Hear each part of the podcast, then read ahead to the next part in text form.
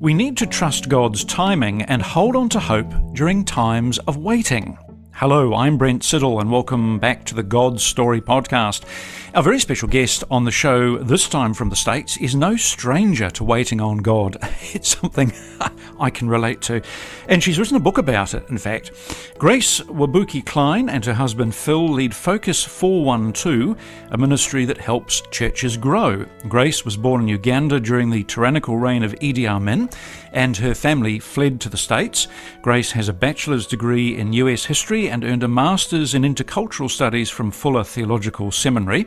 And her new book from Worthy Books in the States is called Flourish Finding Purpose in the Unknown and Unexpected Seasons of Life. Grace, hi, welcome to the show. Thank you so much, Brent. It's such an honor to be here with you and everybody listening. It's an honor for us to have you on the show. What a life you've had and how you've had to wait. oh man, how you've had to wait. Why is it important, do you think, to wait on God? You know, I think it's so important because when we rush out and try and do our own thing, it often doesn't end well. And um, so much of my story gears with waiting, as you will hear, those of you listening, uh, um, for the Lord to bring my husband. I longed for many years to be married. And I had to come to the peace with the fact that it's much better to be an happy single than an unhappy married. I met a lot of people who were married, but they were not happy. And so I realized it's so much better to wait on God um, his timing and to realize that he is working even though we may not see it that part of the waiting process is developing something in us that could not happen any other way and um, i know we can jump into more later but it really is vital to just trust that he is working his timing is so much better than we can understand we don't see the whole picture but he does and he knows just exactly when to answer that prayer. Yes, I, I know you're right. I'm, I've had to wait for years for for some things, but you're absolutely right. Now, singleness. You write a lot about singleness. How did singleness affect you, and how does it affect so many Christian women? Around yeah, the world. Oh my goodness, how much time do we have on that? as long as you like. as long as you like. Oh gosh, it you know it's one of those things that um, there can be so many unspoken and spoken expectations in the church that you and within hollywood as well that if you are single you're somehow not complete you know you haven't fulfilled your mission here on this earth. And that can be that's the furthest thing from the truth you know? Uh, there was a famous movie from years ago i think it was um, jerry maguire and this romantic scene where it says you complete me. And it was so beautiful and romantic but that's not true. You know we you are as the child of god are complete as you are. And um, in the in the church in the same way that you don't have to wait until you get married or have kids in order to serve and to minister. And it was so important for me to realize that Jesus said he came that we might have life and life abundantly. It doesn't say after you get married or after you have um, kids or based on your relational status, but right now. And so it's been a passion of mine to encourage those of you who are single, anybody who may be listening that's single, is to live your life now you know go out and travel and invest in real estate and take classes get your degree you know don't hide in a, a cave of depression or put your life on pause but live it to the fullest because that's why jesus came that we might have life and life abundantly and in fact that's one of the things that my husband was most attracted to about me that I was living a life. I wasn't thirsty, you know, or desperate, but just enjoying life. Yes, Phil has an can I call it an end note where he, he puts his he puts his yeah. um bit in, and that's that's wonderful as well. And we'll come and talk about how the two of you met because I think that's a, just a lovely story. But can we go back and I mean, you, your parents experience of the church in the States was not entirely positive, was it? In fact, they had a very, very bad experience of racism. Can you just tell us a bit about how they came to leave Uganda? Because in itself, that's a remarkable story.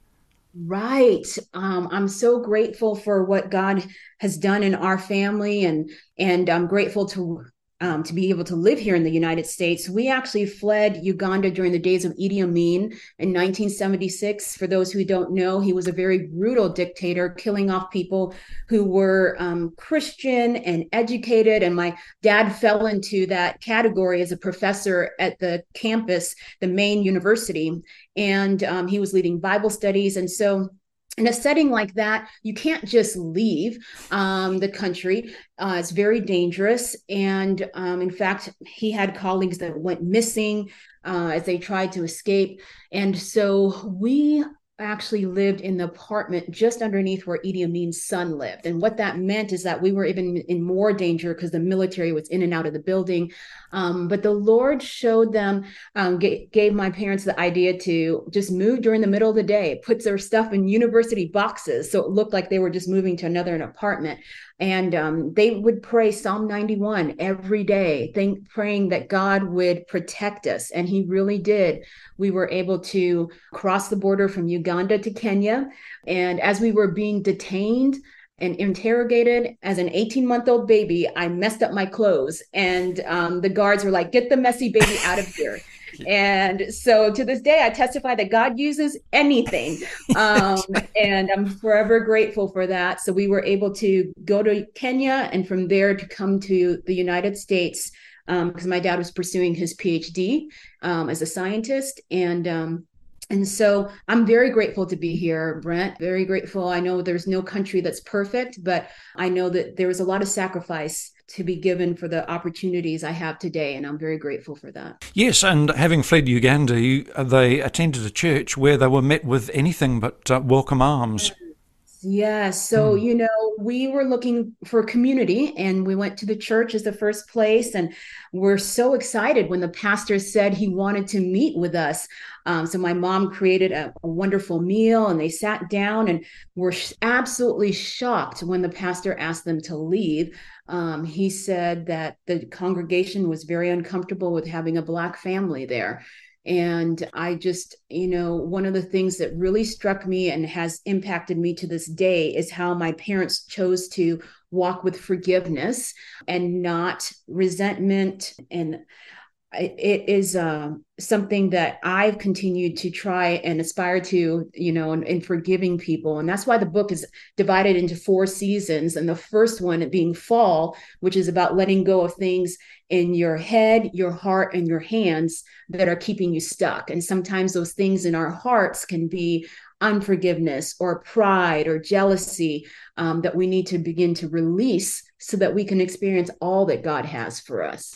Yes, I'm going to come and ask you about the four seasons in a moment because um, I think the way you've set it out is is beautiful, really. But you, you, mentioned that there are four women who've particularly influenced you: Sojourner, Corrie, Elizabeth, and is it Urania?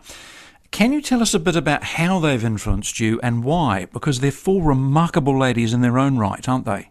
Right, right. And you know, I, I, hope that everybody can take a moment to to pick up the book and learn more about these women because they are women who um, you know, we don't have time to go into each one of their stories, but have experienced such atrocities from um, their one of them having their husband being brutally murdered, um, having their kids uh, sold into slavery, uh, you know, just so many different things that you would imagine are just unforgivable, you know, and somehow each one of them, by pressing into God and asking Him to help them, were able to forgive and to let go of these things. Not that it was easy for them, but it allowed them to fully step into their purpose. And when you look at the legacy of each one of these women, it, they've impacted generations, you know, to this day because of how they lived their lives. And um, I just think there's so much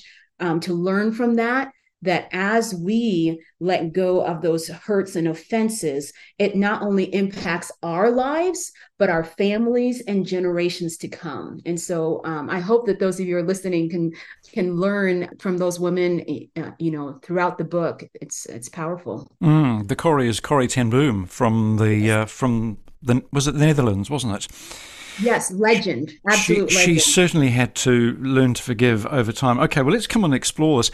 Behind you, I must say, this is an audio only podcast, but folks, behind Grace, there are some beautiful pictures of trees. Now, I want to ask you about trees because they're a theme in your book. And are you right if I've got this right? You write that one of the things I love about trees, you say, is that they're an excellent example of what it looks like to trust in the Lord and place our confidence in Him. Now, why is that? Oh, you know, first, uh, let me answer what this picture is. It's actually an acacia tree, which is prevalent in Uganda. And it's a reminder to me of what my parents sacrificed for us to be here in this country. You know, my dad passed away in 2019. And so every call that I have, it's a reminder of those who've gone before me.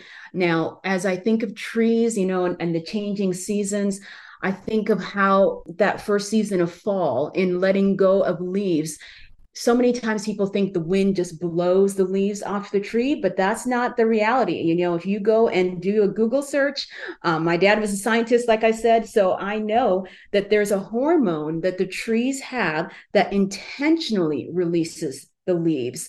And I say that because it's something we can learn from to be intentional in letting go of things. And so much of what trees go through parallels what we go through in life. And as as somebody who always wants to know why something happening and i don't understand this doesn't make sense god why are you doing this?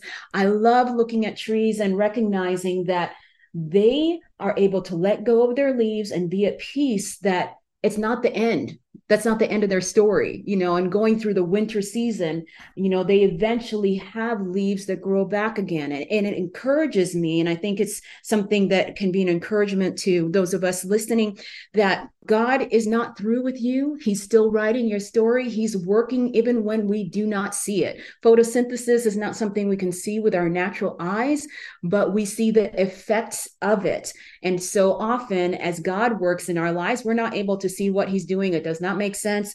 But as we look back, I know for my life, and I'm sure for yours, Brent, you can say, oh, that's what God was doing. Mm-hmm. And thank you, Lord, that you didn't answer answer that prayer, but instead you did this.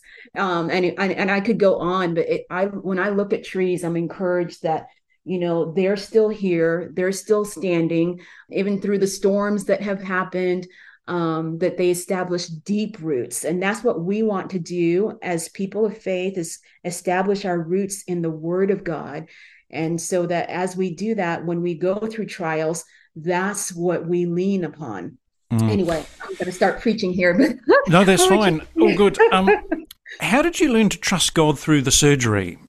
Because you've had pretty radical, you had pretty radical surgery, didn't you, at one point? Yes, yes. I've had a couple of them, but the one I write about in the book was um, a hysterectomy.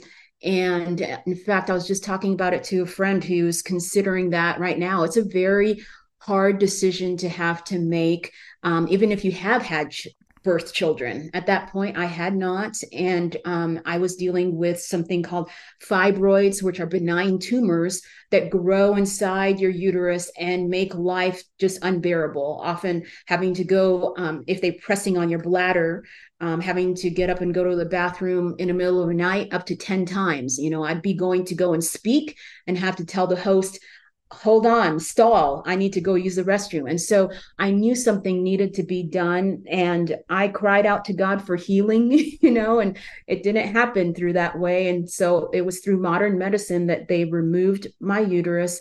And it was a hard decision. And I remember that morning going to the hospital and crying out to God, I need a word from you. Um, and that's something we can do. Those of you who are listening, anytime we're in a situation and feeling so um, helpless, cry out to God. And I asked him to uh, word of encouragement. And all I heard, Brent, he, I felt the Lord say, Grace, when did you give me your life? And um, I was like, Lord, when I was a little girl. And he said, Did that include your uterus? I tell you, that one wrecked me because when we talk about giving our life to Christ, so often we talk about our careers you know yes lord i'll go serve you on the mission field or i'll give this to you. And i didn't never it never crossed my mind with my uterus. And as i was there in the car i just cupped my hands and i said lord I give you my uterus. It's not what I envisioned that this is how things would turn out, but I'm believing you're going to birth more spiritually through this than I would ever in the natural. And I believe this book is part of that, this mm. message here. Yes. So, and you've ended up with children, haven't you? Um, Yes, through yes, which so we'll I, talk about near the end, which I think is just yes. so special. Mm-hmm. How do we seek? We talked about fall. Let's come on and deal with the winter season. How do we seek shelter during the winter storms? Do you think? Yes, yes. So the winter season in this book are those times of the trials and the deep heartache is the loss of a loved one, maybe a miscarriage, loss of a dream, or it's the extending extended waiting season and trusting god through that. And so we can we can seek shelter in a number of different ways just like you do in a storm. Um, there are things that you do to prepare. So making sure that you have friends ahead of time that you can call really investing in those relationships through a small group at church making sure that you have been um, putting in you the word of God that you're able to rely on. You seek shelter by being planted in a church, in a faith based community where there's other people who have been through a storm and are able to say, I'm standing with you. So um, there are just a few practical things that we can do ahead of time. Now, when you're actually in the storm, it's not the time to rush out and make major shifts in your life. It's the time to keep standing.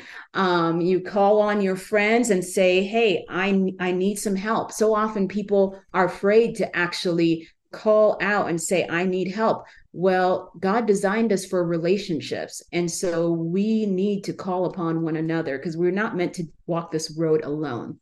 So, for those of you who may be in a season like that, seeking shelter can be friends, it can be a professional counselor, it can be a pastor. The important thing is that you do reach out.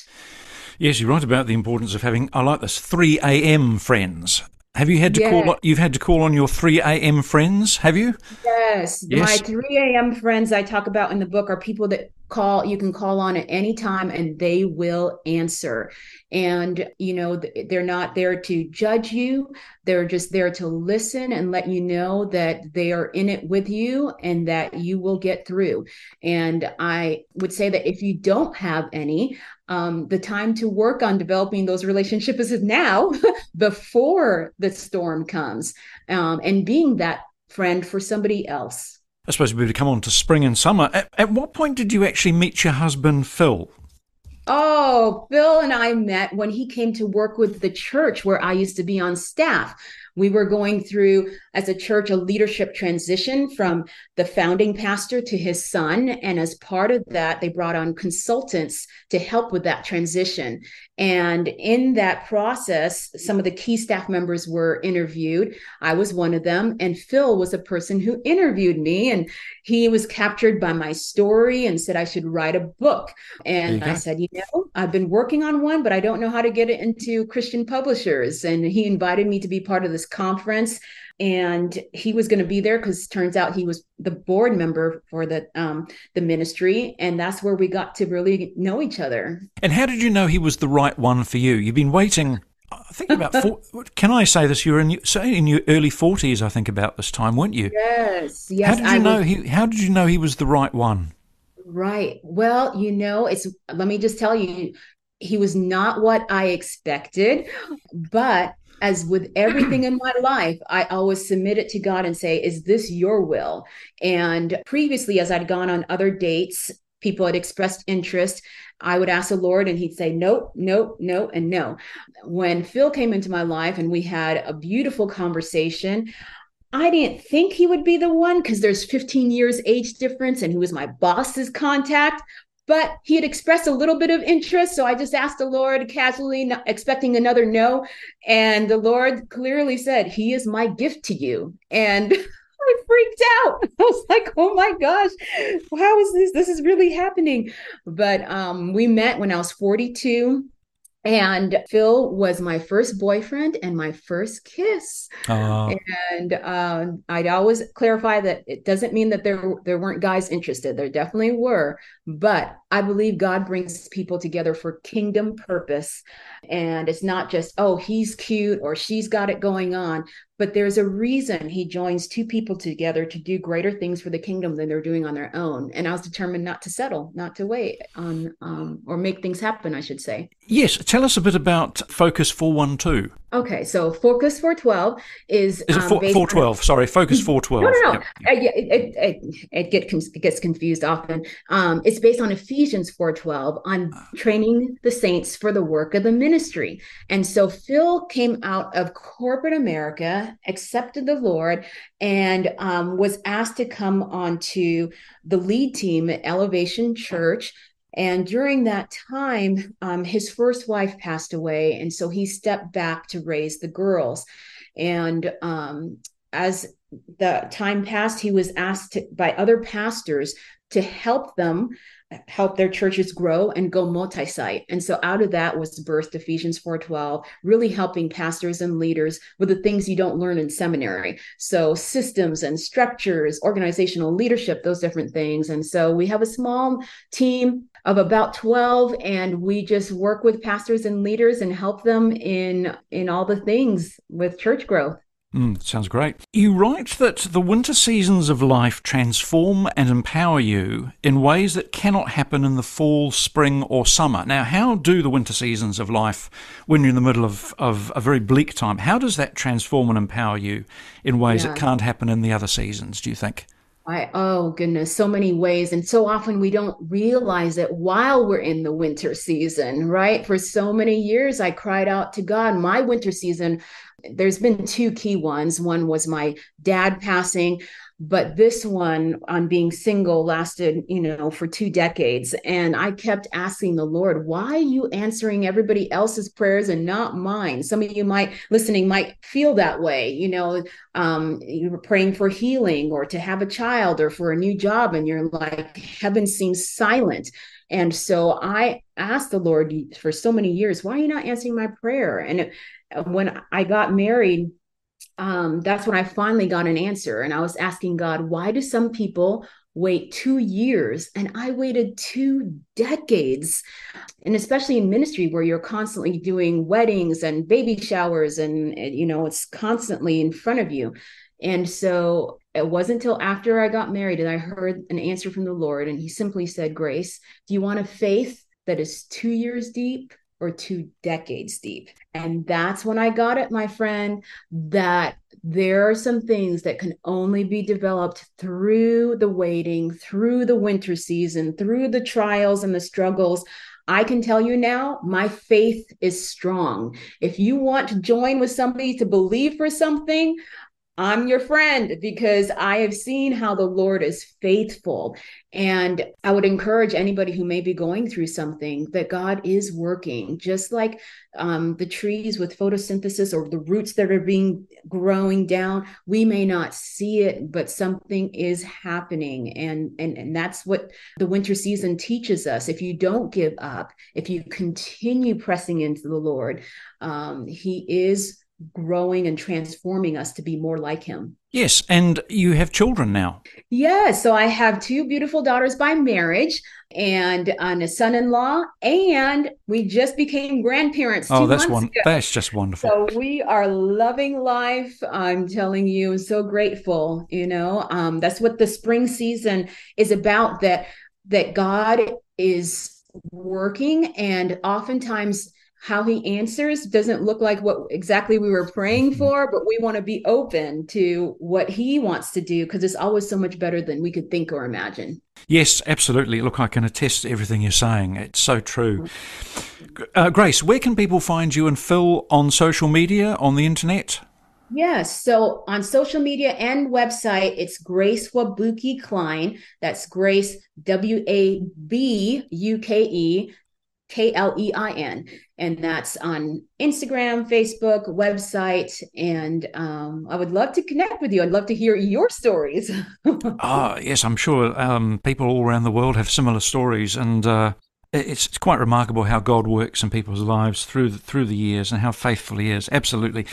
Grace Wabuke Klein, thank you so much. And her new book from Worthy Books in the States is called Flourish Finding Purpose in the Unknown and Unexpected Seasons of Life. Grace, bless you.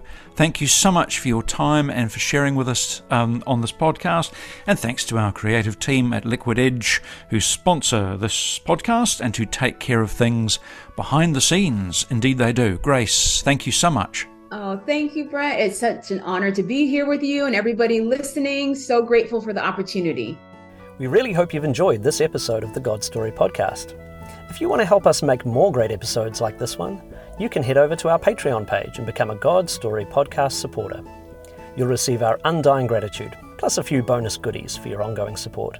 Just visit patreon.com slash godstorypodcast. That's P-A-T-R-E-O-N dot com slash God Story Podcast. As always, you can get in touch with us via our website, godstorypodcast.com.